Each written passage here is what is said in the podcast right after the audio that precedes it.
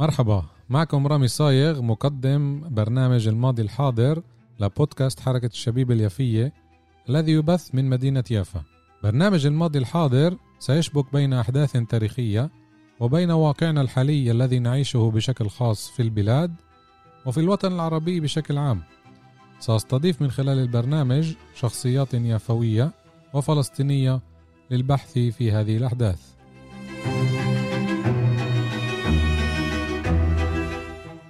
مساء الخير للجميع، مرحبا، أهلا وسهلا فيكم كمان حلقة من برنامجي الماضي الحاضر.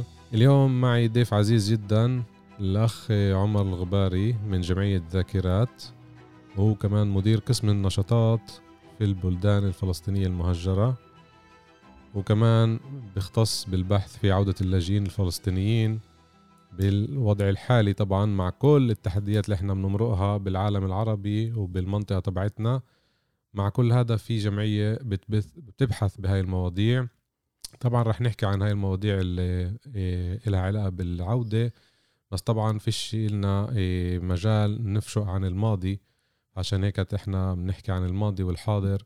واليوم ضيفنا كتير كتير مهم نستضيفه، ورح يعطينا معلومات كتير مهمة عن كرة فلسطين، ورح نجدد طبعا اليوم عن قرية الشيخ مونس. فقبل ما نبدأ بدي أرحب فيك أستاذ عمر، أهلا وسهلا فيك. شكرا جزيلا وشكرا لك على الاستضافة وعلى هذا البرنامج الرائع. أستاذ عمر، في كتير من المستمعين من الجيل الجديد، نحن بنوجه الاشي طبعا لكل الأجيال، بس نحكي طبعا عن أجيال العشرينات والثلاثينات، وبرضه في اللي بأعماري بالأربعينات والأكبر مني، في محو كامل للتاريخ الفلسطيني الحديث. احنا بنحكي عن تاريخ يعني عن جد قبل 100 سنة، اللي لو قبل 1000 سنة كان كلنا فهمنا، يمكن هلا مش مشكلة نحفظه، بس نحكي عن تاريخ اللي لسه بنشوف اثاراته لليوم، ان كان بيافا وان كان بالكرة. اليوم انا استضفتك عشان ناخد مثال واحد بسيط، وان شاء الله يكوننا سلسلة حلقات عن كورانا الفلسطينية.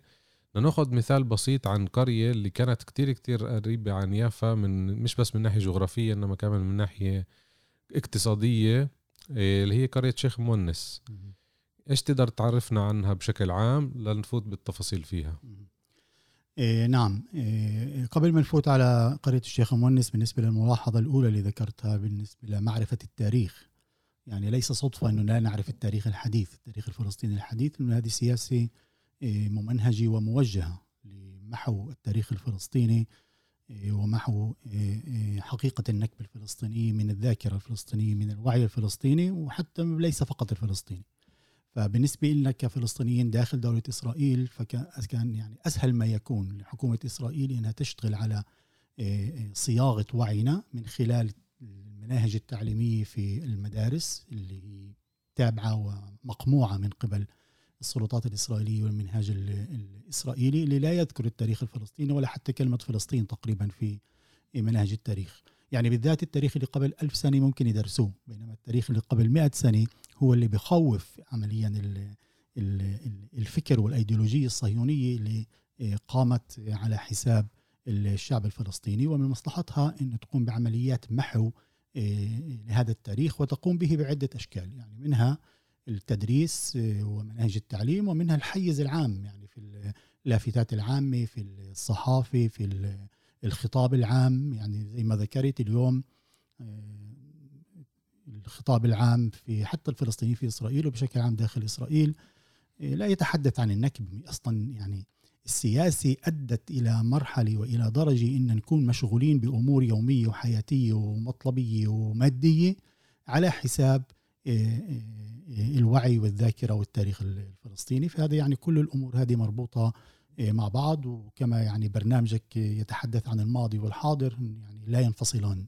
الحاضر اللي نعيشه مبني على الماضي اللي شكل سواء بإرادتنا أو غصبا عن إرادتنا. قرية الشيخ مونس لما نحكي عنها، كما كل القرى الأخرى وكل البلدان الأخرى، أنا أفضل كلمة بلدان على القرى، وممكن نعطي عليها ملاحظة كمان شوية. ليش؟ منذكر في البداية إنها ليست حالة شاذة أو حالة خاصة، هي جزء من قصة واسعة ومن حدث وطني قومي عام اللي ألم بالشعب الفلسطيني عام 1947-48. فرغم أهمية الشيخ مونس إلا أنه مهم نذكر أنها مجرد نموذج لمئات البلدان الفلسطينية اللي تم قلعها وتهجيرها وعدم إعادة سكانها. البحث الحديث يتحدث عن حوالي 600 قرية ومدينة وبلدة اللي لاقت هذا المصير. قرية الشيخ مونس حسب الإحصائيات الرسمية للحكومة البريطانية عام 1945 كان بها حوالي 1930 نسمة. تقديراتنا بعام 1948 إنه كان فيها حوالي 2000 أو أكثر من 2000 شخص ساكنين بالشيخ مونس. كان بحوزتهم حوالي 16 ألف دنم من الأراضي، أغلبها أراضي زراعية ومستعملة ومستثمرة. خلال فترات معينة في سنوات 1930 وال20 تم شراء قسم من هذه الأراضي من قبل شركات ومبادرات صهيونية لامتلاك أراضي في فلسطين، فحوالي 3000 دنم تسربت إلى شركات صهيونية، ولكن ما زال أهل البلد يستثمرون ويستغلون أراضي واسعة حوالي 11500 دنم حتى عام النكبة، حتى عام تهجيرهم. يبدو أن قرية الشيخ مونس أقيمت في موقع اللي هو قريب للقرية الكنعانية كسيلي أو كسيلة اللي كانت موجودة بالمنطقة ودمرت خلال التاريخ الطويل تبعها، ولكن القرية الحديثة كما يبدو أسست في خلال القرن 18 يعني 1700 تقريبا. أول ذكر إلها كان في خريطة صممها مهندس وضابط فرنسي اللي كان في حملة نابليون لفلسطين، وخلال الغزوات والاحتلالات هذا الضابط كانت وظيفته إنه يرسم خرائط ويسجل أسماء البلدان اللي بمروا فيها وبيحتلوها.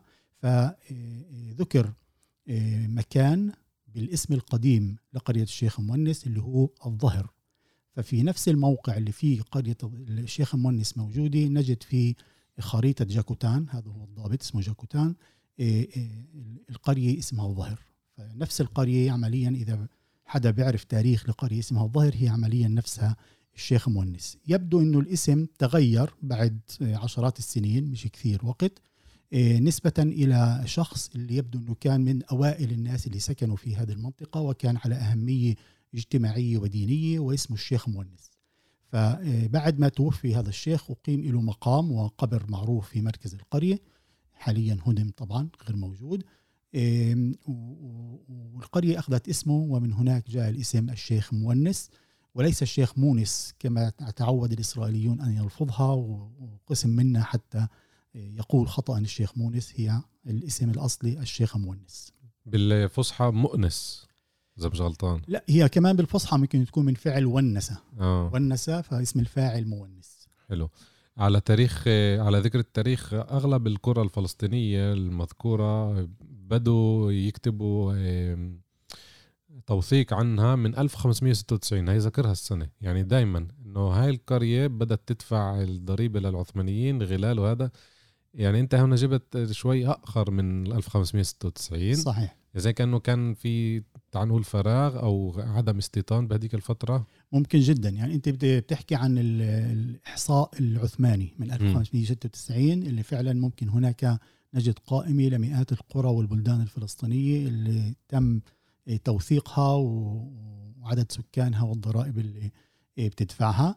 الشيخ مونس غير موجودة في تلك القائمة لسبب ما، يعني ممكن أن تكون في هذيك الفترة ما كان فيهم سكان، يعني كانت تابعة لمنطقة يافا أو لمدينة يافا هذه الأراضي، والقرية أنشئت وصارت مأهولة بالسكان كما يبدو بفترة متأخرة أكثر بعد هذا الإحصاء بحوالي يمكن 100 سنة.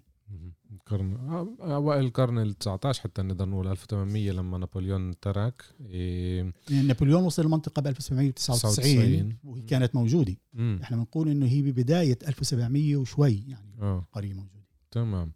بالنسبة للتاريخ الحديث انت ذكرت هلا خلال المقدمة تبعتك سنوات 20 و30، هاي كمان سنوات دائما بنشدد عليها لانها كمان مش من زمان، كانت زي ما قلت بالبداية قبل 100 سنة، يعني احنا بنحكي عن تاريخ كتير كتير حديث. ايش ميز قرية الشيخ مونس عن باقي القرى؟ تعنقول باقي قرى يافا، هل بالحجم، هل بعدد السكان، هل بالميزة الاقتصادية تبعتها؟ اكيد في لها ميزة. أولا في أشياء مشتركة بين معظم قرى يافا ومدينة يافا. أولا العلاقة مع المدينة المركزية، مدينة يافا هي علاقة مهمة، يعني وريد للحياة، إن لم تكن حياة اقتصادية فقط كمان حياة اجتماعية وحياة ثقافية. كل هذه الأمور جدا مهمة، وهي يعني ميزة لكل قضاء مدينة يافا. أهالي البلدة في الشيخ مونس زي ما ذكرنا كان لهم أراضي شاسعة واستغلوها بزراعة الحمضيات وكروم الموز. وحسب معلوماتنا إنه الوضع الاقتصادي في الشيخ مونس كان وضع جيد لغالبية الناس، طبعا في تفاوت بين عائلات، ولكن بشكل عام الوضع الاقتصادي كان جيد وتحسن أيضا خلال الاحتلال البريطاني. يعني كان في إمكانية شراء معدات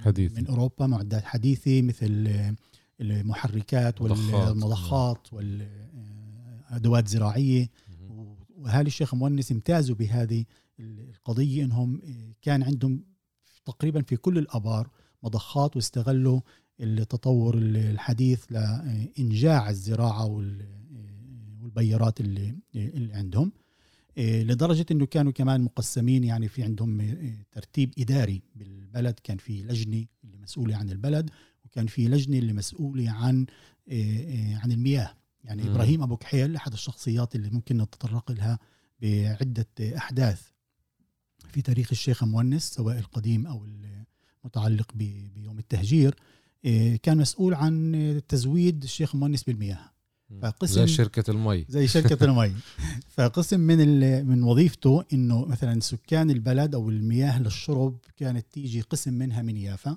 كان يشتروها من يافا، يجيبوها من مدينة يافا، والأماكن البعيدة كانت تأخذ من الأبار الداخلية والأبار الموجودة الارتوازية الموجودة في البيارات نفسها. فكانت وظيفته أنه هو مسؤول عن هذا الجهاز، عن هذا الجانب من الحياة، لدرجة أنه لما تم حصار الشيخ مونس بشهر 2 وشهر 3 من عام 1948 عمل مفاوضات مع قيادة الهجناء إنه كيف المي توصل لأهالي الشيخ مونس حتى يشربوا.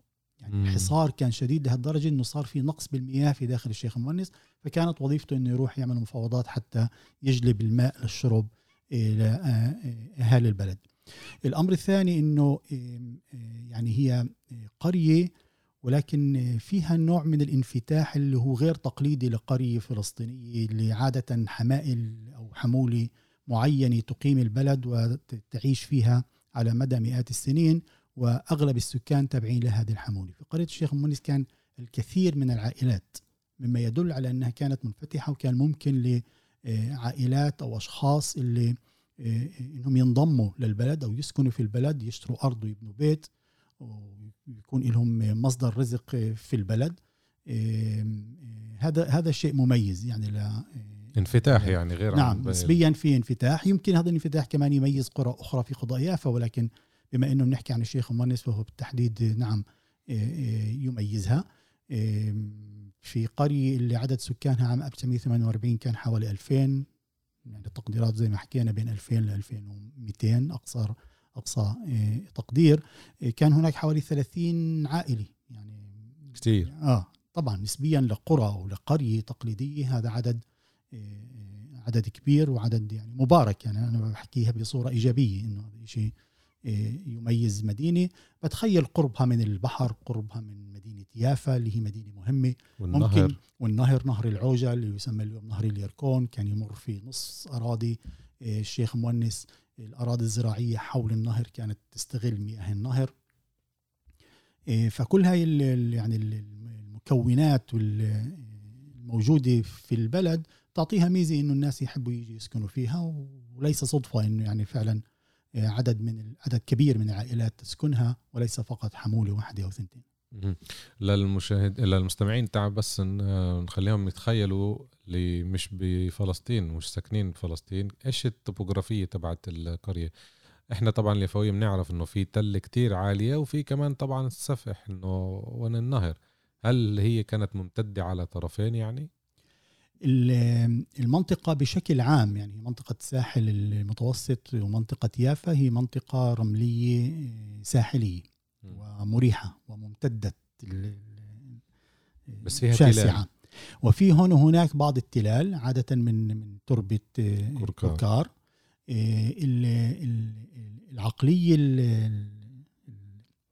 اللي بتفكر بفائدة المساحة وفائدة الحيز كانت تبني تستغل التل حتى تبني البيوت والأراضي تظل مفتوحة للزراعة إلى يعني مرحلة معينة لما يبطل في مجال إنهم يبنوا على التل فبيبنوا كمان على الأراضي السهلة. فذكرنا قرية كسيل الكنعانية اللي كانت موجودة على التل. ويبدو إنه اسم كلمة الظهر الأول لقرية الشيخ مونس يدل على إنه بنيت هي أيضا على تل. وفي مرحلة يعني متأخرة صار البناء يتوسع وزي ما قلنا يستغل أراضي سهلة وأراضي قسم من الأراضي الزراعية لأنه لا مفر من ذلك. الموقع تبعها عمليا لما نحكي عن سنوات 30 وال20 وال40 هي قريبة جدا من مدينة تل أبيب يعني هي حوالي 3-4 كيلومتر شمال ما كان حدود مدينة تل أبيب حتى 48. اليوم طبعا لما نحكي عنها مدينة تل أبيب توسعت على حساب أراضي الشيخ مونس ومحت معالم القرية ولكن موقعها كمان قريب من تل أبيب اللي يعني بمراحل تاريخية طبيعية ممكن كمان أفادها لأنه يعني العلاقة مع مدينة كبيرة كمان هي مصدر محتمل لعلاقات اقتصادية مثلا. ممكن نذكر إنه أحد المعالم الاقتصادية والاجتماعية الهامة اللي كانت في الشيخ مونس هو مقهى كان يسمى مقهى العلمين تابع لشخص من عائلة بيدس إحدى العائلات المشهورة والكبيرة والغنية في الشيخ مونس وفي يافا عموما.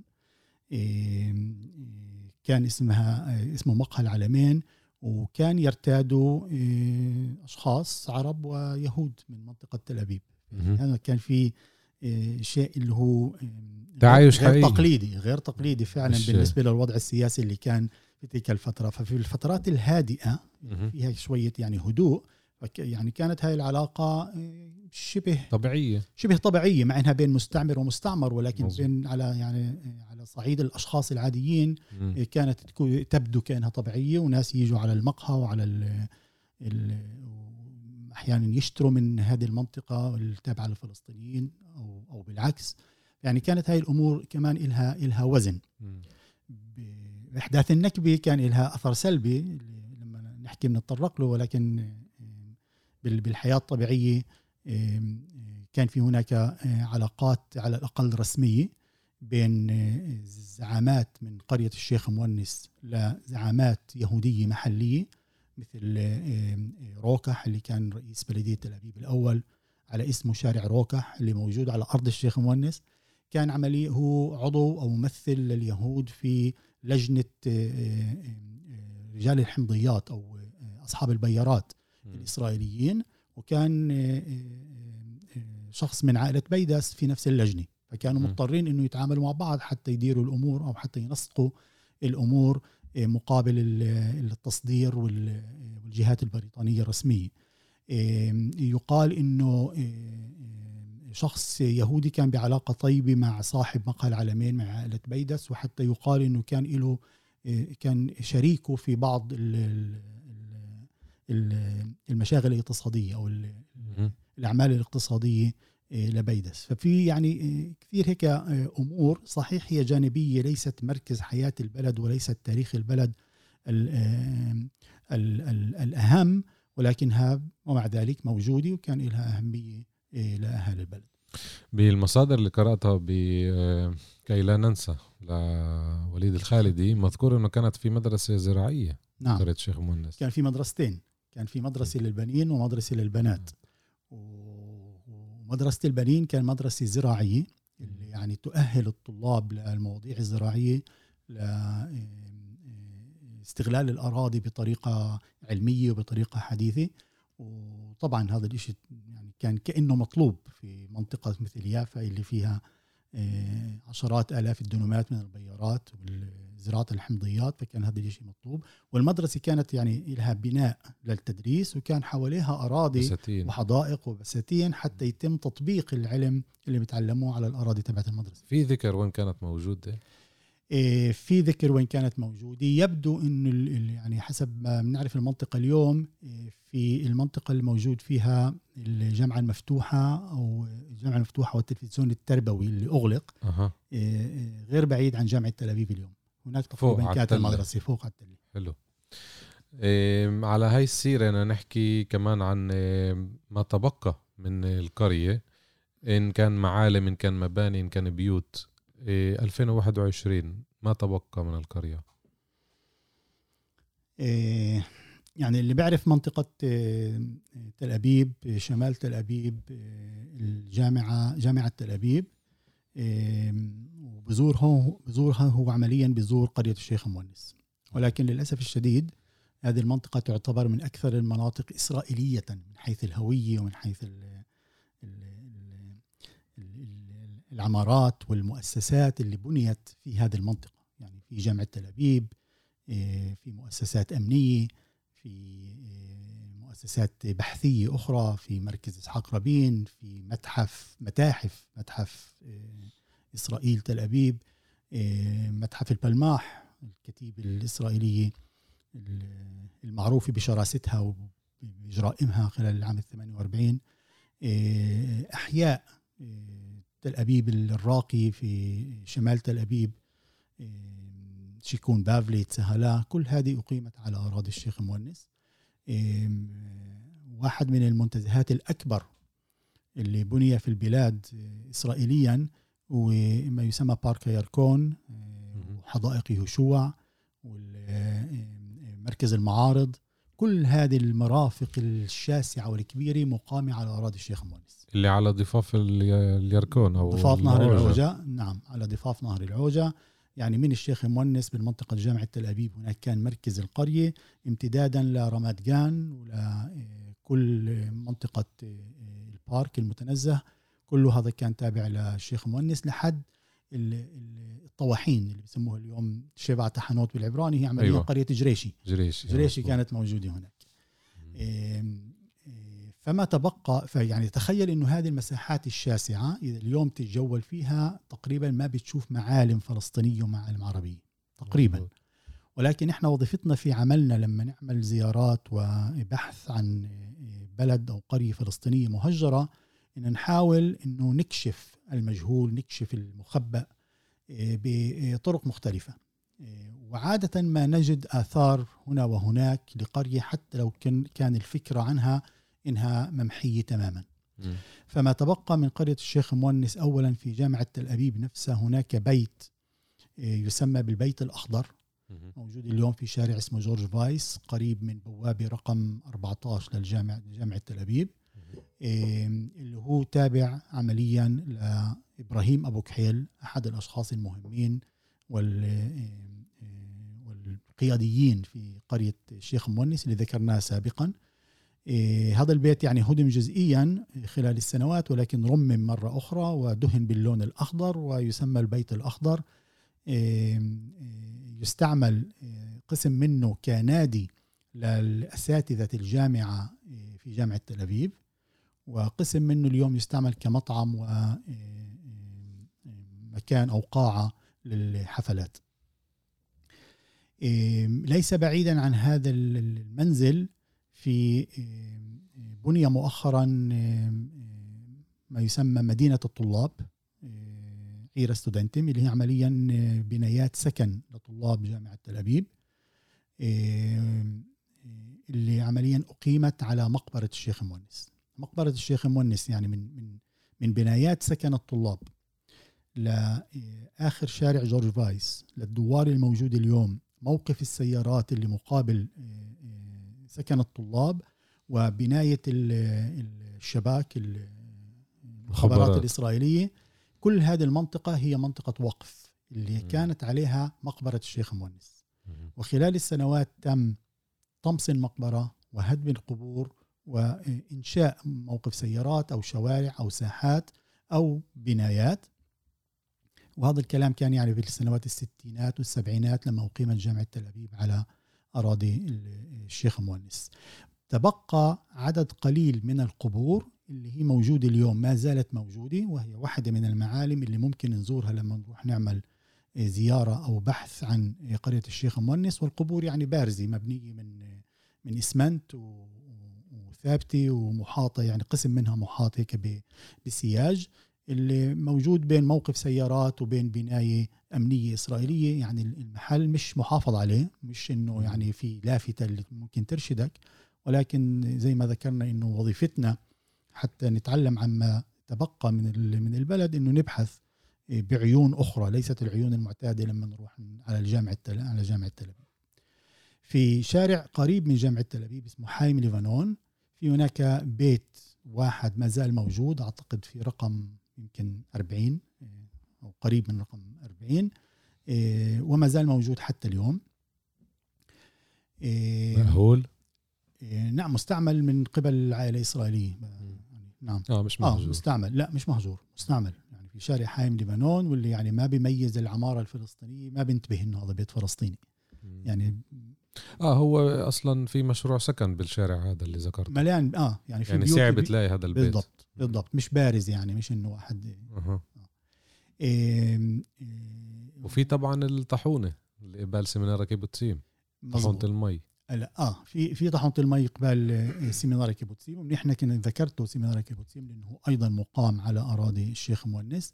في الجهة الأخرى من الشارع مقابل سيمينار كيبوتسيم كان هناك بيت لمحمود بيدس أبو صبحي، بيت كبير، يعني كان يسمى قصر الأحمر، حجره هيك كان أحمر ولونه من الخارج كان على يميل إلى الحمرة. هذا البيت ظل قائم حتى عام 2003، وحتى يعني كان جزء من فندق كان يسمى فندق رامات أبيب في بركة سباحة، وفندق اللي يعني شمل هذا البيت. في عام 2003 يعني بداية سنوات 2000 قررت بلدية تل أبيب أنه تقيم هناك عمارات سكنية في هذه المنطقة، واتخذ القرار بهدم منزل محمود بيدس. يعني تخيل أنه هذا معلم عظيم، يعني إضافة لأنه فعلا يعني بيت كبير وفيه فن عمارة ومميزات فنية لا بأس بها، إلا أنه كمان أثر من أثار قرية الشيخ مونس. ولكن نعرف بما أنه هذا أثر فلسطيني فليس هناك أي مصلحة لمدينة تل أبيب أن تحافظ عليه، وتم هدم هذا البيت في عام 2003. واليوم أقيمت هناك عمارات شاهقة موجودة تسمى منطقة سيبيون تل أبيب. يعني إحنا رافقنا هي عملية الهدم من خلال عملنا ومع سيدي من مهجري الشيخ مونس تسكن في اللد، سيدي مجدولين بيدس، ويعني بإمكانياتنا تظاهرنا وصورنا ووثقنا عملية الهدم، ليس أكثر. وللأسف يعني كان هذا واحد من الأحداث المؤلمة اللي شاهدناها أمامنا كتير. يعني ما بنحكي عن التاريخ اللي صار فيه بالزبط. هدم مثلا بالخمسينات أو بالأربعينات أو بعد الاحتلال مباشرة، وإنما أمام أعيننا في عام 2003. فأنت يعني عمليا بتتشابك وبتترابط مع عمليات الهدم، تتخيل كيف الهدم ممكن يتم للأثار الفلسطينية. وهذه كمان يعني بتخلينا نتعلم أكثر على أنه عمليا النكبة مستمرة، وأنه عمليات الهدم والمحو لم تكن لا صدفة ولا بسبب مناوشات ولا بسبب قصف متبادل ولا بسبب حرب، إنما هي عملية ممنهجة لمحو الآثار الفلسطينية والمعالم الفلسطينية قدر الإمكان. ومش صدفة أنه 95% من القرى الفلسطينية في عامة فلسطين المحتلة عام 48 تم محوها من على وجه الأرض بشكل شبه كامل. وعشان هيك لازم نجتهد حتى نجد معالم هذه القرى المهدمة ونتعلم عنها من جديد ونحاول إحياء ذكرها من جديد. فبتخيل هذه الأمور اللي ظلت موجودة من الشيخ مونس ليس أكثر، يعني للأسف الشديد هذا ما تبقى. هل الطاحونه اللي ذكرتها هي تابعه كانت للقريه ولا فيها جديد؟ لا هذه فيها يعني زي تحديث وتلبيسها يعني كأمور لها علاقات بشخصيات يهوديه اللي كانوا في المنطقه. يبدو أن هناك كان في بئر مي في المنطقة، ولكن كل هذا الترميم اللي بنشوفه هو جديد، هو بعد 48. يعني هاي الحيط، هذا الحائط الموجود مع هذه هم عاملين كأنه بطحنتين على فكرة، واحدة للحيوانات وواحدة مائية. أنا الموجود اليوم هو جديد كله اصطناعي، بس مزبطين الدور لأنه اللي بيجي بفكر عن جد فلسطيني بالضبط. على سيرة المنطقة هاي، في طبعا للمستمعين اللي بيعرفوش في متحف مسمينه متحف أرض إسرائيل، طبعا على اسمهم هم، مش شيء فلسطيني بالنسبة لهم. وفي كل المعدات الموجودة للفلاح الفلسطيني موجودة هناك. صحيح. فاتضح لي إنه في شخصية إسرائيلية كانت تسرق هذه، مش بس مش ديان على فكرة، في كمان شخصية لا ناسي اسمها كانت تسرق هاي المعدات من القرى المهجرة. طبعا يعني شوف الوقاحة لوين كانت توصل معه بالضبط. يعني بغض النظر عن اسم الشخص، أنا كمان يعني ناسي مين الشخص، ولكن فعلا مش ديان هو أكثر الأشخاص المعروفين بسرقة وبشغفه، سرقة الأثار، يفخر بالعملة. ولكن يعني منيح إنه يعني نوسع الدائرة ونقول هذه مش بس يعني نزوات شخصية، هذه سياسي ومنهجي أكيد. في دعم دولته من وراها. نعم، في دعم دولي، في فكر للدولي ممنهج إنه تجمع وتستحوذ على كل ما كان فلسطيني قبل من آثار في مناطق معينة، إلى حتى الكتب. يعني احنا نعرف سرقة الكتب وسرقة المكتبات الخاصة والعامة في أنحاء فلسطين،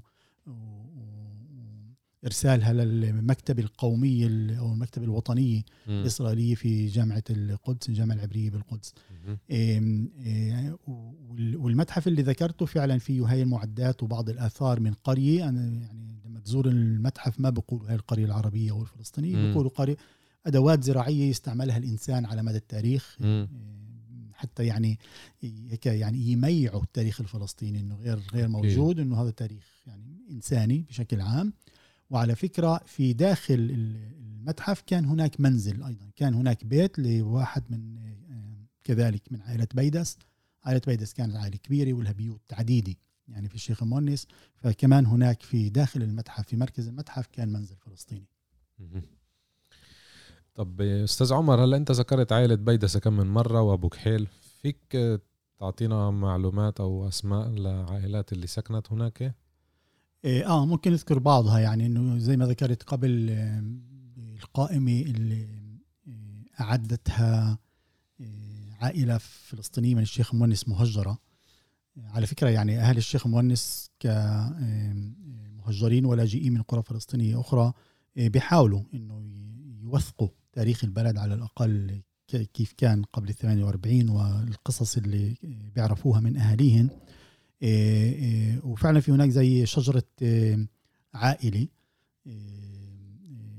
لبعض العائلات أعدتها بالنسبة لعائلتها، وكمان ذكروا عائلات أخرى كانت موجودة في القرية. ففعلا عائلة يعني بيدس وأبو كحيل والدحنوس كانوا من العائلات الكبيرة والبارزة في البلد، ولكن في كثير عائلات ممكن ذكر بعضها، مثل عائلة أبو جاد الله، أبو الهوس، أبو دية، أبو سعد، أبو عويس، عائلة الزيات، عائلة الغزاوي، المجدلاوي.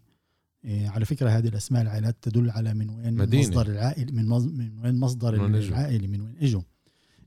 عائلة الريان، الشلبي، عائلة زقوط والشرنوبي والعجوري. فيعني هذه أغلب العائلات اللي كانت موجودة في البلد. في هناك كمان عائلات أصغر، يعني مين بيهتم بهذه الأمور بهذه التفاصيل؟ يعني ممكن في كتيب اللي عددناه عن تاريخ الشيخ مونس موجود اليوم في الشبكة وعلى موقع جمعية ذاكرات زوخروت، ممكن تنزيل الكتيب وقراءة المعلومات عن البلد بتفاصيلها. هذا بثبت انه العائلات هذه اللي قلت مثلا بثبت اللي قلته بالبدايه انه هاي القريه كانت منفتحه وتقبل الهجره الداخليه. بالضبط. شيء كتير حلو. بالضبط. يعني في ادعاء اسرائيلي على فكره بانه عائلات عربيه هاجرت الى فلسطين من العالم العربي بسبب وبفضل الحركه الصهيونيه لانه جاءوا يستفيدوا من الحياه الاقتصاديه اللي راح تتطور بفضل الصهاينه. يعني هذا ادعاء كاذب. اولا احنا بنعرف بشكل مؤكد والملفات البريطانية تشير بشكل واضح انه لم تكن هجرة من خارج فلسطين الى فلسطين خلال الفترة البريطانية. بالتأكيد ليست هناك هجرة كبيرة، فالهجرة كانت هجرة داخلية. واسماء العائلات اللي ذكرناها بالشيخ مونس تثبت انه كانوا يعني كانت اولا منفتحة وانه العائلات اجت من مدن ومناطق فلسطينية مختلفة. حتى انه زورا وبهتانا في بعض المواقع الإسرائيلية تكتب أنه عدد سكان الشيخ مونس في عام 1922 اللي هو الإحصاء البريطاني الأول كان حوالي 640 شخص، وهذا صحيح، وأنه في عام 1948 كان عددهم 2000 وما يزيد عن 2000، فهذا يدل على هجرة من خارج فلسطين. ولكن إذا أخذنا الرقم الأول والرقم الثاني وعملنا حسابات لنمو طبيعي تكاثر سكان طبيعي أكيد. إنه راح نوصل تقريبا ل 1900 شخص. يعني هذا الشيء بناخذ 3.5% 4% نمو طبيعي كل سنة، فالرقم قريب لل2000، بالإضافة لبعض العائلات اللي هي من هجرة داخلية وصلت إلى الشيخ مونس كما ذكرنا. هلا قبل ما نفوت على موضوع التهجير، هاي العائلات وين تشتتت؟ اليوم يعني تشتتت في أصقاع الأرض يعني بكل العالم. التهجير الأول أو التهجير في المرحلة الأولى كما كان أسلوب الحركة الصهيونية لما تحتل بلدان فلسطينية وخاصة قرى اللي ممكن تحاصرها، كانت تحاصرها من عدة اتجاهات وتترك منفذ واحد للتهجير. يعني حتى ليس فقط أنها تهجر الناس، إنما تقرر إلى أي اتجاه يهجرون. وقرية الشيخ مونس قطعوا الطريق بينها وبين يافا، ومن جهة الغرب هناك بحر ضل شمال وشرق وفعلا أغلب الناس هجروا باتجاه الشمال والشرق اللي هو الشمال الشرقي أكثر، يعني مش شمال باتجاه البحر وساحل البحر وإنما باتجاه اللي ما أصبح لاحقا للضفة الغربية والمثلث، اللي منطقة طول كرم، منطقة جنين، منطقة جلجولي اللي اليوم صارت بالمثلث اللي ضمت 49 المثلث اللي ضم ل 49 لإسرائيل باتفاقيات رودس. عمليا في هناك بعض العائلات من الشيخ مونس، الأغلب في منطقة طول كرم والضفة الغربية، وخلال السنوات يعني نزحوا إلى أماكن أبعد، واليوم موجودين في دول عربية مختلفة وكمان في دول أوروبية مختلفة. هنا بالداخل يعني بعد ما ضم المثلث فوجدنا بعض العائلات موجودة بالمثلث الجنوبي، وفي عدد قليل من العائلات موجود باللد. اليوم عائلتين على الأقل موجودة في مدينة اللد، ويمكن واحدة أو أكثر موجود في يافا. بشكل عام غالبية أهالي وعائلات الشيخ مونس غير موجودين داخل البلاد. يعني لما نقول داخل البلاد القصد داخل حدود 48، وإنما أغلبهم بالضفة وخارج البلاد. موضوع التهجير، أي تاريخ تم تهجير القرية وكيف تم تهجيرها؟ خلينا نبدأ من قرار التقسيم ب 29/11 لما الأمم المتحدة وافقت على قرار تقسيم فلسطين. الوضع هون في فلسطين زاد توترا، والفلسطينيين خرجوا يتظاهروا ضد قرار التقسيم. المثير هنا بقرار التقسيم اللي على فكرة يعني لم يكن لا حكيما ولا ذكيا، بعيد عن الواقع، ولا أخلاقيا ولا صادقا. يعني لا يحق لشخص أنه يقسم أرض ليست له بينه وبين أشخاص. مش بس هيك، كمان في دائما نقاشات بين مفكرين وبين نشطاء أنه هذا أصلا كان قرار مش أمر. يعني هذا نبحثه بفكرة الدولة الواحدة، أنت كنت معي بهذا الاجتماع يمكن، أنه قلنا طيب أوكي قرروا بس هذا مش أمر، هذا بس قرار. يعني مش يعني بنفع نقول حبر على ورق. صح، أنت يعني بتقول من ناحية فعاليته القانونية لهذا القرار. طبعا هو يعني القرارات اللي تتخذ في الأمم المتحدة في الجمعية العامة هي زي توصية بالضبط غير ملزمة. هذا هو صحيح يعني، ولكن اللي بده يعني شرعية بخدها بقوة. يعني الإسرائيليين لما قرروا إنه طيب الأمم المتحدة قررت أوكي تعال ننفذ القرار، مع إنه فعلا غير ملزم إنه صالحها. لا هي يعني ممكن حتى تأخذ أي مثل وعد بلفور، يعني بعد بلفور لا ملوش ولا أي أساس، لا قانوني ولا أخلاقي ولا سياسي ولا شيء، ولكنهم بتشبثوا فيه بيقولوا إنه هذا بعطينا شرعية معينة. فزي تصريحات ترامب باعتراف الجولان تابع لإسرائيل، يعني ملوش ولا أي معنى، ولكن مزبوط. إسرائيل تستغله حتى تثبت أو حتى ترسخ تمسكها واحتلالها لهذه المناطق، أو ما يسمى بصفقة القرن، أو إنه اعتراف بالقدس عاصمة كلها عاصمة لإسرائيل. يعني هذه الأمور فعلا تفتقد المصداقية القانونية، ولكن هذا عمل سياسي أكثر واستحلالي واحتلالي واستعماري. إسرائيل يعني يجب الاعتراف إنها يعني تتفنن في استغلاله وترسيخه. فقرار التقسيم عمليا وضع مدينة يافا منفصلة عن باقي المناطق اللي اقترحت للدولة العربية. اقترح أنه يافا تكون منطقة عربية غير تابعة للدولة اليهودية، بينما الشيخ مونس في الدولة اليهودية، ينهب تل أبيب، ينهب فعلا في منطقة تل أبيب. فمباشرة قرار التقسيم بالإضافة إلى يعني الغضب الفلسطيني العام كان في على أهالي الشيخ مونس تهديد حقيقي إنه هاي المدينة الرئيسية اللي مصدر رزقنا ومصدر تواصلنا مع العالم موجود فيها رح تنقطع بعد فترة. يعني من ناحية محاولة الدفاع عن البلد كان محاولات زي باقي القرى الفلسطينية الأخرى، يعني السلاح غير موجود، التنظيم غير موجود، الذخيرة غير موجودة. كان هناك محاولات أنه يطلعوا من الشيخ مونس ويشتروا سلاح، أغلبها باءت بالفشل كما حصل في الكثير من القرى الفلسطينية. والأعداد القليلة من البنادق اللي بنعرف عنها حاولوا يستعملوها. يعني أهل الشيخ مونس بعد القرار التقسيم استوعبوا إنه الأمر يعني خطير، وإنه في هناك أمور خطيرة راح تحدث معاهم.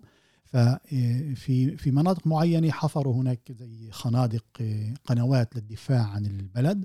في شهادات لناس يعني من أهل الشيخ مونس اللي بذكروا هاي الحادثة، وفي حفيد من عائلة الدحنوس. أنا بقول حفيد لأنه بنعرف اسم الجد، وهو كان ولد صغير عمره 12-13 سنة ومتذكر هاي الأحداث، وبقول إنه كنت أشوف الشباب اللي يروحوا يحرسوا البلد بهذه القنوات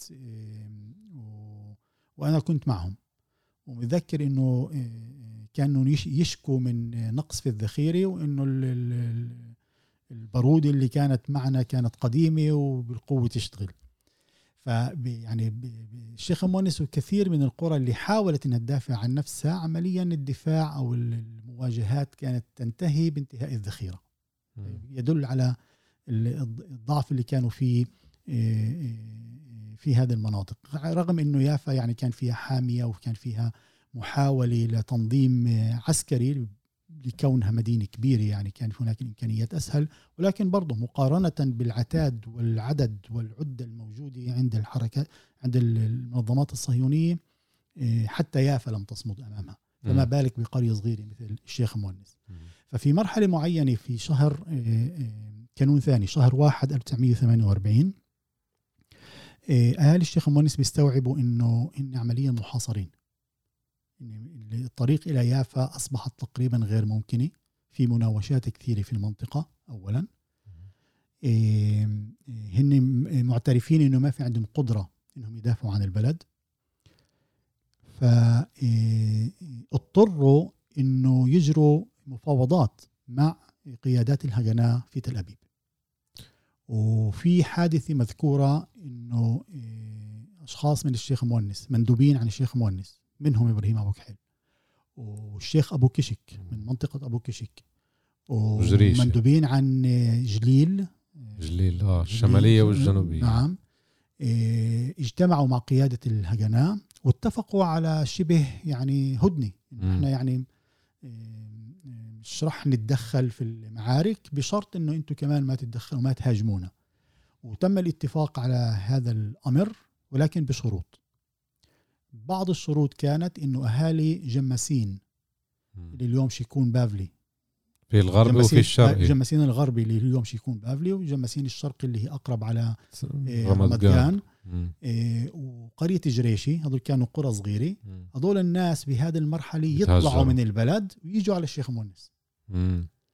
الوعد كان حسب فهم أهالي الشيخ مونس أو حسب الوفد الفلسطيني إنه بعد ما تنتهي مرحلة التوتر بيرجعوا على قراهم، ولكن مباشرة شعروا بالخدعة إنه لما طلعوا أهالي جمسين وجريشي من بيوتهم سكنوا عائلات يهودية في بيوت الفلسطينيين هاي القرى.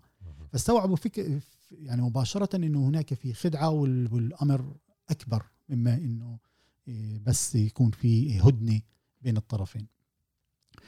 فالهجناء كان عندها هدف واضح بالنسبة لإلها إنه قرية الشيخ مونس لازم تحتل ويسيطر عليها، على الأقل يسيطر عليها.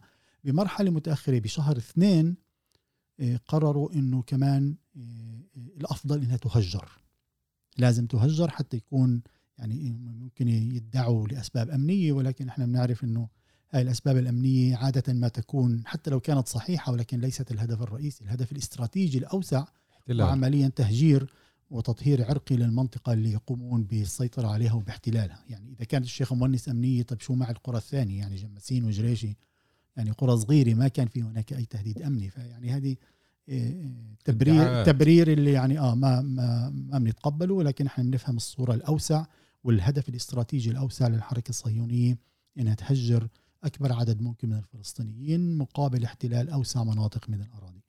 ففي حتى يعني مستند موجود في متحف الهجناء، وهناك مكتوب إنه في ضابط من الهجناء اقترح إنه نحاصر قرية الشيخ مونس حاليا خوفا من تدخل الشرطة البريطانية. يعني عم نحكي عن كل هاي الأحداث على فكرة، وهي يعني مهمة جدا.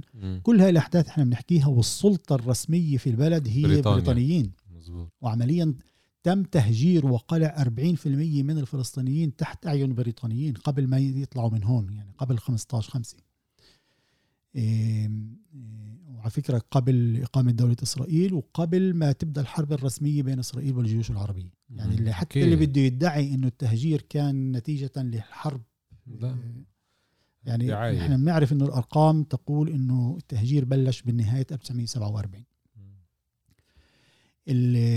فبشهر 2 حوصرت شيخ مونس، والحصار كان شديد لدرجة إنه حتى في هذا المستند اللي بذكره اللي الضابط من الهجناء إنه تحاصر، وإنه كل شيء داخل الشيخ مونس يكون تحت أعين الهجناء ومراقب، وما في دخول وخروج إلا بإذن عسكري، بإذن الحاجز العسكري. وأقاموا حواجز عسكرية حول البلد، وهم اللي بيقرروا من يخرج ومن يدخل حتى يسيطروا على كل ما يحدث داخل الشيخ مونس. وفي مرحلة معينة كان الخروج ممكن ولكن الرجوع مش ممكن. يعني شوف كيف عملية التهجير التدريجي، إنه أوكي بدك تطلع مثلا تشوف أمر معين في المنطقة ممكن تطلع، ولكن لما يرجعوا كانوا يحطوا العوائق حتى ما يرجعوا. فكان عمليا عملية نزوح تدريجية من الشيخ مونس بسبب إطلاق نار من خارج البلد لاتجاه البلد من قبل الهجناء. كان في بعض الأمور تبادل إطلاق نار، إن شباب البلد الحراس اللي بيدافعوا عن البلد كانوا يعني يردوا بإطلاق نار، بس زي ما ذكرنا إنه الذخيرة خلصت بسرعة، وكانوا عمليا ما كانوا بوضع متساوي أو متكافئ إنه يدافعوا عن البلد. بشهر 2 يعني النزوح التدريجي أدى إنه أغلب العائلات تبحث عن مكان آمن خارج البلد ويخرجوا منها باتجاه الشمال والشمال الشرقي، ومع ذلك ظل عائلات موجودة للنهاية. حتى مقهى العلمين اللي ذكرناه قبل فترة كيف كان له مركز اقتصادي وسياحي واجتماعي، لا أغلق وهناك كان الحاجز العسكري. الهجناء عملت هناك حاجز عسكري حتى تمنع الناس من الدخول والخروج أو تراقب على الأقل عملية الدخول والخروج للبلد. بشهر 3 كان في هناك حادثة اللي أرعبت أهالي الشيخ مونس، إنه 5 أشخاص أو 6 أشخاص من البلد خرجوا لمهمة في جليل، قرية جليل. يقال إنه طلعوا علشان أمور تتعلق بالماء وبالتزود ببضائع، وقسم بيقولوا إنه ممكن يدوروا على سلاح حتى يعني يستمروا بالدفاع عن البلد. وهم راجعين طبعا ما كان معهم سلاح، يعني حتى لو راحوا لمهمة سلاح فالمهمة فشلت. هن راجعين تم اختطافهم. يقال إنه يعني منظمة شتير أو الليحي ويقال آخرون، ولكن المختطف لا يهمه من اختطفه، المهم إنه صار يعني في حادثة هون اللي لما وصل الخبر لأهل البلد دب الرعب بشكل رهيب. يعني هذا إرهاب، إنه الجو صار مخيف وإنه الأمان غير متوفر لأهل البلد. فصارت ضجة كبيرة في البلد، وعملوا زي تواصل اتصالات مع أشخاص يهود بيعرفوهم من الهجناء. واحد منهم ممثل كارين كيامت اسمه موشي هوخمان، كان شبه وسيط، وعرفوا مين اللي اختطف وتوجهوا لهم بأنه يطلقوا سراحهم. ففي البداية أطلقوا سراح 2 شخصين، واحد كان كبير بالسن وواحد كان صغير حفيده. حرروهم والباقيين ضلوا محبوسين. صارت تيجي إشاعات وأخبار أنه تم قتلهم، وبالنهاية تبين أنه لا، يعني فتم تحريرهم بعد 2 أسبوع.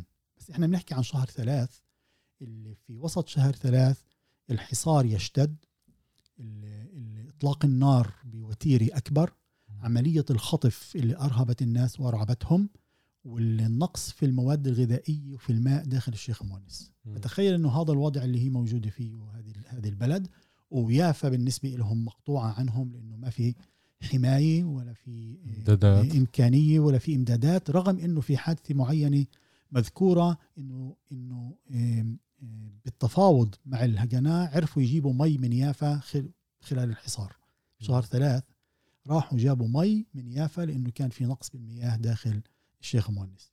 ولكن يعني هذه كانت حادثة لمرة واحدة. بشكل عام الجو كان مخيف ومتوتر وغير يعني صالح إنه الناس يضلوا هناك ويعيشوا بأمان أو يشعروا بالأمان. الهجوم الأخير خطط من قبل الهجناء في نهاية شهر 3 1948، وآخر يوم اللي ممكن نقول إنه يعني بلد الشيخ مونس كانت موجودة أو كان فيها عائلة فلسطينية، هي تاريخ 30/3/1948. دخلت القوات الهجناء للبلد، واللي كان موجود جمعوهم وطردوهم. غالبية الناس كانت نازحة قبل ما يتم الاحتلال بشكل فعلي ونهائي للشيخ مونس. فيمكن اعتبار تاريخ 30/3 هو تاريخ احتلال الشيخ مونس. على سيرة الخطف، هذه كانت كمان مذكورة بقرية أبو كشك، يمكن عملوا نفس العملة ممكن جدا أبو كشك للترهيب. قصص متشابهة طبعا، وانت كتير ذكرت عن موضوع المقاومة، هذا خصصنا له 3 حلقات عن يافا لما استضفنا يوسف عصفور وكمان الكاتب بلال شرش اللي كتب عن المقاومة. كتير كتير مرتبطة ببعضها هذه، وقصص برضه مش كلنا بنعرف عنها، بس بتركب لنا البازل. أنا بقول له بتركب واحدة ورا الثانية، يعني كيف الإسرائيلي إجا ومخطط هذا الإشي. هلا المستمعين اللي مش من هون، الهجناء هذه قوة عسكرية، غلط جدا نقولها عصابة، هاي قوة عسكرية تأسست سنة 1920 بدعم نقدر نقول شبه كامل من قبل الجيش البريطاني والحكم البريطاني. فلما نيجي من نط 28 سنة بعد بنلاقي إنه عندهم خبرة 28 سنة. فصمود أهلنا بال48 هذا كان شبه عجيبة، لأنه قدرت النكبة تكون بال36 بال39. كتير كتير أمور متشابهة خاصة بقضاء يافا.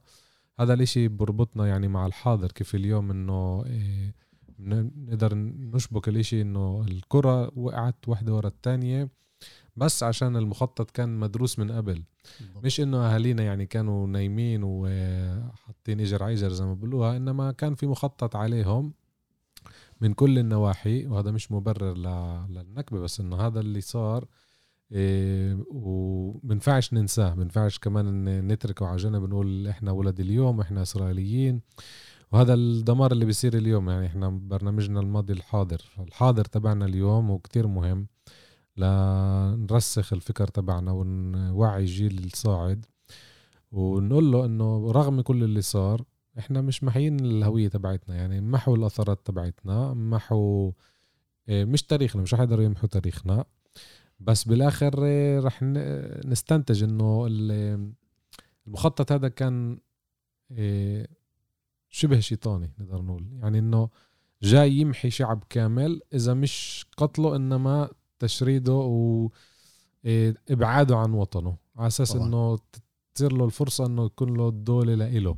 يعني هذا السيره اللي قلت عنها انه اتفقوا مع الهجناء اهل الشيخ مونس, انا حاطط هلا راسي براسهم, يعني كانه هلا بتخيل حالي بوقتهم, انا فاهمهم 100% انه تعال مش نستسلم ولا نصير اسرائيليه, انما في واقع اقوى منا واحنا بدنا نعيش, بس بدناش نعيش بمذلة, وهذا اللي عملوه. نعم. كتير كتير مهم اللي قلته على فكرة. كان في يعني هاي الاتفاقيات حصلت في عدة مواقع في فلسطين وصارت مع اليفوية, بس برضو كان في مخالفة. بالضبط, وكان في بالرملي وبدير ياسين, حتى يعني دير ياسين الحادثة المشهورة, يعني كان في اتفاقيات موضوعية في أماكن مختلفة في فلسطين من أجل يعني تهدئة الأمور, وكل هاي الاتفاقيات تم خرقها من قبل الطرف الهجنة.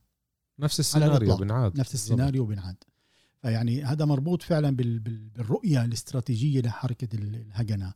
تحضر حركة الهجنة أو عصابة الهجنة والحركة الصهيونية بشكل عام لهذا اليوم يعني مناسب لكونها حركة استعمارية واحتلالية. يعني طبيعي جدا إنه اللي عنده برنامج حتى يحتل منطقة معينة إنه يكون جاهز أكثر من أهل البلد اللي عايشين في بلدهم بشكل طبيعي وبأمان, وما توقعوا إنه يكون يعني هاي الخطة الشيطانية مدروسة ومجهزة اتجاههم. الهجناء عمليا نفسها هي اللي تحولت, الهجناء والبلماح وكل الجيش الدفاعي اللي صارت جيش إسرائيلي بكل قوته وعظمته, هي نفسها يعني هي اللي واجهت السكان المدنيين الفلسطينيين قبل إقامة دولة إسرائيل. الفرق بالعدد, يعني كان هناك جنود في الهجناء عشرات الآلاف, أكثر من 40,000 في المرحلة الأولى, وقسم منهم خدموا في الحرب العالمية, وهم عندهم كمان يعني مجهزين كقوة عسكرية من بداية العشرينات وتقووا خلال الثلاثينات والأربعينات. في بداية الأربعينيات كان عند الهجناء قسم مخابرات شين يود شيروتي دعوت, اللي هو عمليا تحول المخابرات العسكرية والأمنية الإسرائيلية المختلفة, ولكن هو كان يتجسس على القرى والبلدان الفلسطينية من سنوات الأربعين الأولى, وكانوا يحضروا ملفات, وهي الملفات اليوم كشفت وموجودة واسمها ملفات القرى. مئات الملفات تتحدث عن مئات القرى بتفاصيل عدد سكان, عدد الحيوانات, مصادر المياه, العلاقات بين العائلات, مستوى اقتصادي, كل ما يلزم. وفي تعريف هذا القسم المخابراتي في الهجناء مكتوب يعني لليوم في الموقع تبعهم انه اقيم هذا القسم للتجسس على وجمع المواد والمعلومات عن البلدان الفلسطينية من اجل التهيؤ لساعة الهجوم, لساعة الحسم. يعني من بداية الأربعينيات كل هذه الأمور كانت مجهزة إنه يسهل عليهم عملية الاستيلاء. وفعلا القرى الفلسطينية يعني لا حول لها ولا قوة لما تيجي قوة كبيرة عسكرية عاتية مع خطة مدروسة ومحسومة, فالإمكانيات إنك تظل موجود وتصمد أمامها عسكريا كانت شبه يعني تؤول إلى الصفر.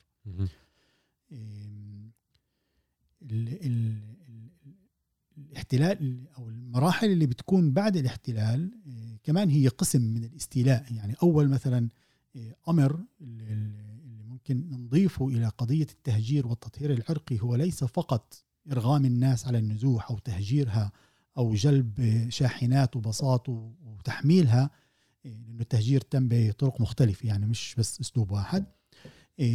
كان هناك قرار في بداية إقامة دولة إسرائيل اللي هو منع عودة اللاجئين، منع عودة العائلات الفلسطينية، وهذا قرار يعني رسمي وواضح ومكشوف إنه بدنا دولة يهودية طبعا مختلطة. بالضبط، يعني حتى لو كان الإسرائيليين بدهم يدعوا أو يتملصوا من مسؤوليتهم عن التهجير ما بيقدروا يتملصوا عن مسؤوليتهم في منع العودة للعائلات. مزبوط. هذه لحظة كثير مهمة في تاريخ النكبة الفلسطينية. آخر فقرة وبتعنول باختصار، إيش نشاطكم كان بشكل عيني عن العودة للشيخ مونس؟ شو إحنا يعني موضوع العودة هو موضوع أولا يعني زي واحد من الثوابت الفلسطينية، يعني كلنا بالنادي بحق العودة، ويعني حتى اللي بده يتابع مفاوضات، حتى المفاوضات اللي بين منظمة التحرير وبين إسرائيل واتفاقيات أوسلو، يعني ما عرفت تحل أو ما عرفت تتعامل مع موضوع العودة، سوى إنه الطرف الفلسطيني يصمم على إنه حق العودة حق ثابت ولا يسقط بالتقادم، يعني هذا الشعار كلياتنا بنعرفه وحافظينه، ولكن للأسف ليس هناك لا فلسطينيا ولا عالميا أي برنامج عمل أو أي خطة تشرح أولا ما معنى العودة في ظل الظروف الموجودة اليوم 70 سنة بعد النكبة، كيف ستتم العودة، أين ستتم العودة، وما في نضال من أجل تطبيق العودة للأسف. يعني غير أنه تمسكنا بهذا الحلم والمطلب الوطني والمحق، لأنه ما في عنا عرض الواقع على أرض الواقع أي برنامج نضالي من أجل تطبيق العودة.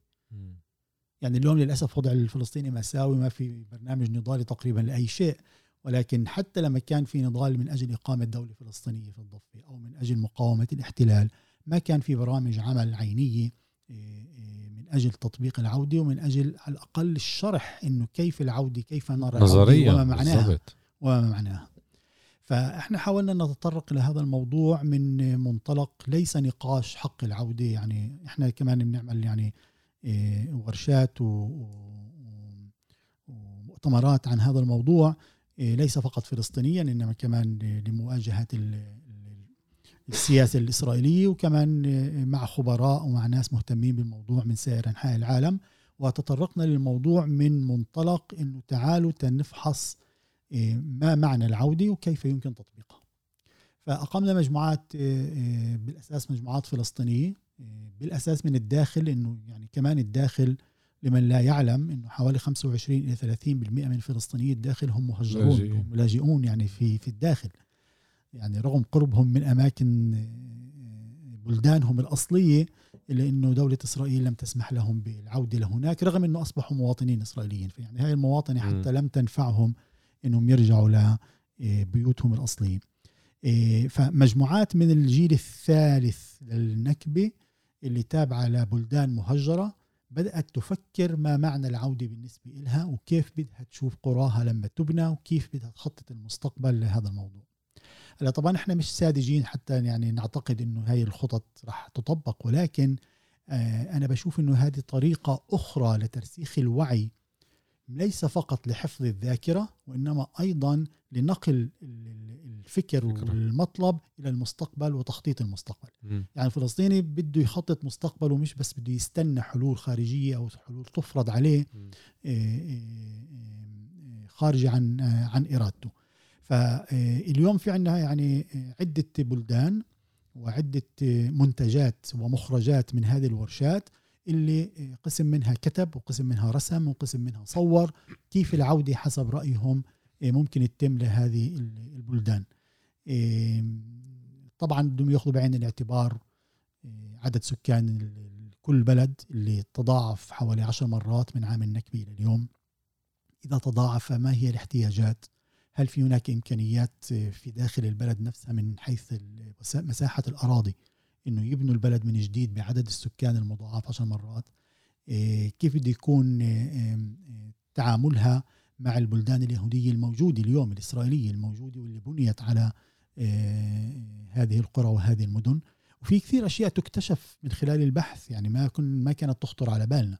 يعني مئات القرى الفلسطينية اللي هدمت موجودة اليوم داخل أحراش الكيرن كيامت، الصندوق القومي اليهودي، والحدائق العامة مثلا. بالضبط، هذا التحدي. هنا مثلا فيش تحدي، التحدي هو شيخ مونس قلنا في بالضبط. جامعة تل أبيب يعني بالضبط. في واقع صحيح.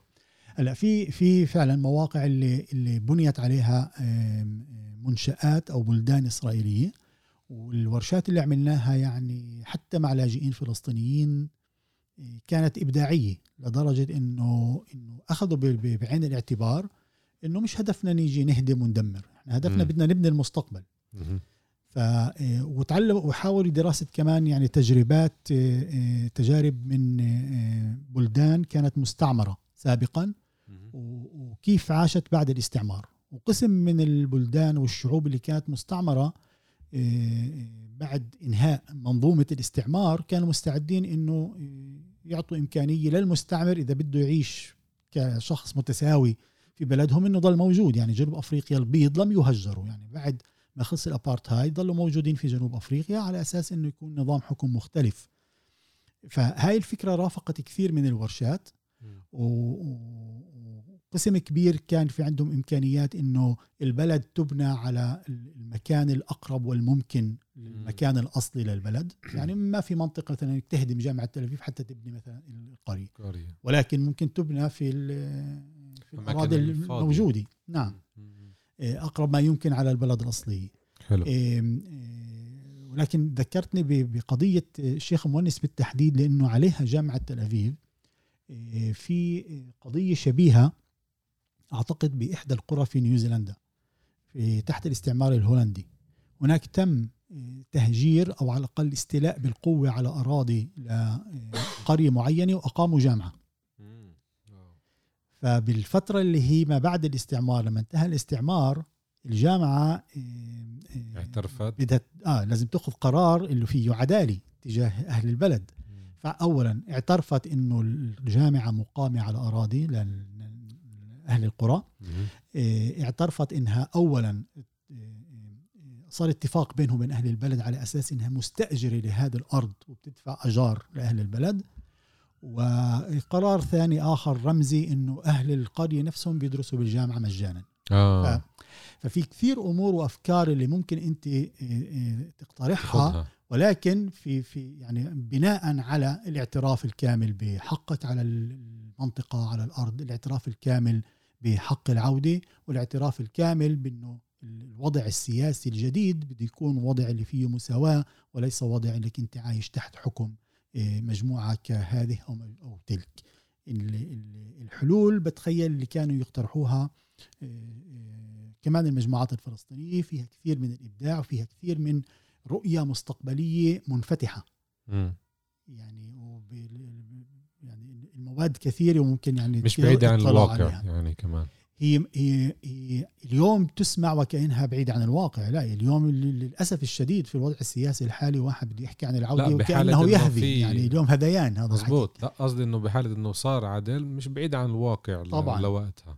طبعا اغلب الاشخاص اللي خاضوا هذه التجربة الفكرية في موضوع تخطيط وتصور العودة كانت عندهم نظرة اخلاقية ونظرة انسانية اكثر من اي نظام حكم نعرف عنه. مزبوط.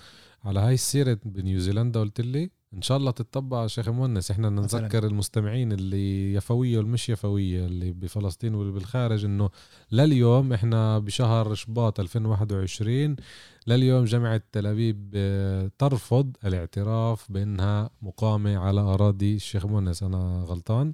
رسميا يعني لا تعترف من أجل تحمل المسؤولية، ولكن هي تعرف إنها مقامة على أرض الشيخ مونس. هناك في مستندات واضحة. أولاً يعني الجامعة ببداية الستينات أقيمت. بيوت الشيخ مونس بعد 48 تم إسكان عائلات يهودية فيها. بدأت صفوف يعني لا عائلات يهودية ساكنة في بيوت الشيخ مونس. القرار إنه تبنى جامعة في الشيخ مونس اتخذ في بداية الستينات. فبدأت الجامعة تهدم بيوت من الشيخ مونس تدريجياً وتبني فيها عمارات للجامعة أو بنايات للصفوف للتدريس، وصارت تتوسع تدريجيا. وفي مستندات واضحة يعني تكاتبات بين الجامعة وبين الوزارات الحكومية إنه بتقول إنه إحنا بنين الجامعة على الشيخ مونس. وعلى فكرة كانوا يستعملوا الشيخ مونس في بداية حتى بالمراسلات الرسمية كتابات ويطلبوا أن نعطونا مثلا مساحة معينة من الأراضي حتى نبني عليها الجامعة، وهذا اللي تم للأسف الشديد. بمرحلة معينة الجامعة توجهت في مستند الموجود عندنا، توجهت إلى مستشار رئيس الحكومة للشؤون العربية ما يسمى، بتطلب منه أنه نوسع المساحة تبع جامعة تل أبيب اللي تشمل مقبرة الشيخ مونس، ومكتوب مقبرة الشيخ مونس. وزي ما ذكرت في البداية أخذوا منطقة المقبرة وأقاموا عليها شوارع ومنشآت مختلفة اللي تابعة للجامعة. فيعني في هناك يعني ما بيقدروا يتجاهلوا، يعني هن بيعرفوا ولكن هل بيعرفوش بالضبط. يعني احنا نبحث عن الاعتراف اللي فيه مسؤولية، ليس مجرد اعتراف انه يعني انهم عارفين. احنا عارفين انهم عارفين، دائما بنقولها. استاذ عمر الغباري، اخذنا الوقت، شكرا كتير كتير على معلوماتك الحلوة والمفيدة، وان شاء الله كمان المستمعين استفادوا منها. زي ما قلنا هي ان شاء الله حلقة اولى من سلسلة الحلقات اللي رح نحكي عنها على المدن والقرى الفلسطينية المهجرة. عمر الغباري من جمعية ذاكرات، احنا نرجع نشكرك كم مرة ونقول للمستمعين انه في جمعية عندها موقع على الانترنت، ذاكرات او زوخروت، طبعا وثنائي اللغة لأنه كمان موجه ثلاثي اللغة، آسف. بس الجمعية إنه نشطاء إسرائيليين وفلسطينيين، هذا القصد كمان. الجمعية بالأساس أقيمت حتى تزيد الوعي والمعرفة بالموضوع النكبة أمام الجمهور الإسرائيلي، هذا الأساس. ولكن إحنا يعني بنعيش في واقع اللي ممكن اللي يعني لا مفر إنه نستعمل كمان، نستغل الموقع الموجود للغات الثلاث حتى ننشر قدر الإمكان أوسع ما يمكن المعلومات عن النكبة الفلسطينية. موافقين، شكرا كتير على المعلومات هذه، وإن شاء الله المعلومات توصل للجميع. كان معكم رامي صايغ من برنامج الماضي الحاضر. تقدروا تتابعونا عبر بودكاست حركة الشبيب اليافية بالفيسبوك وكمان بالتطبيقات، وعنا كتير تسجيلات، تقدروا تتابعونا مش بس برنامجي. إن شاء الله نلتقي فيكم بحلقات قادمة. شكرا لاستماعكم.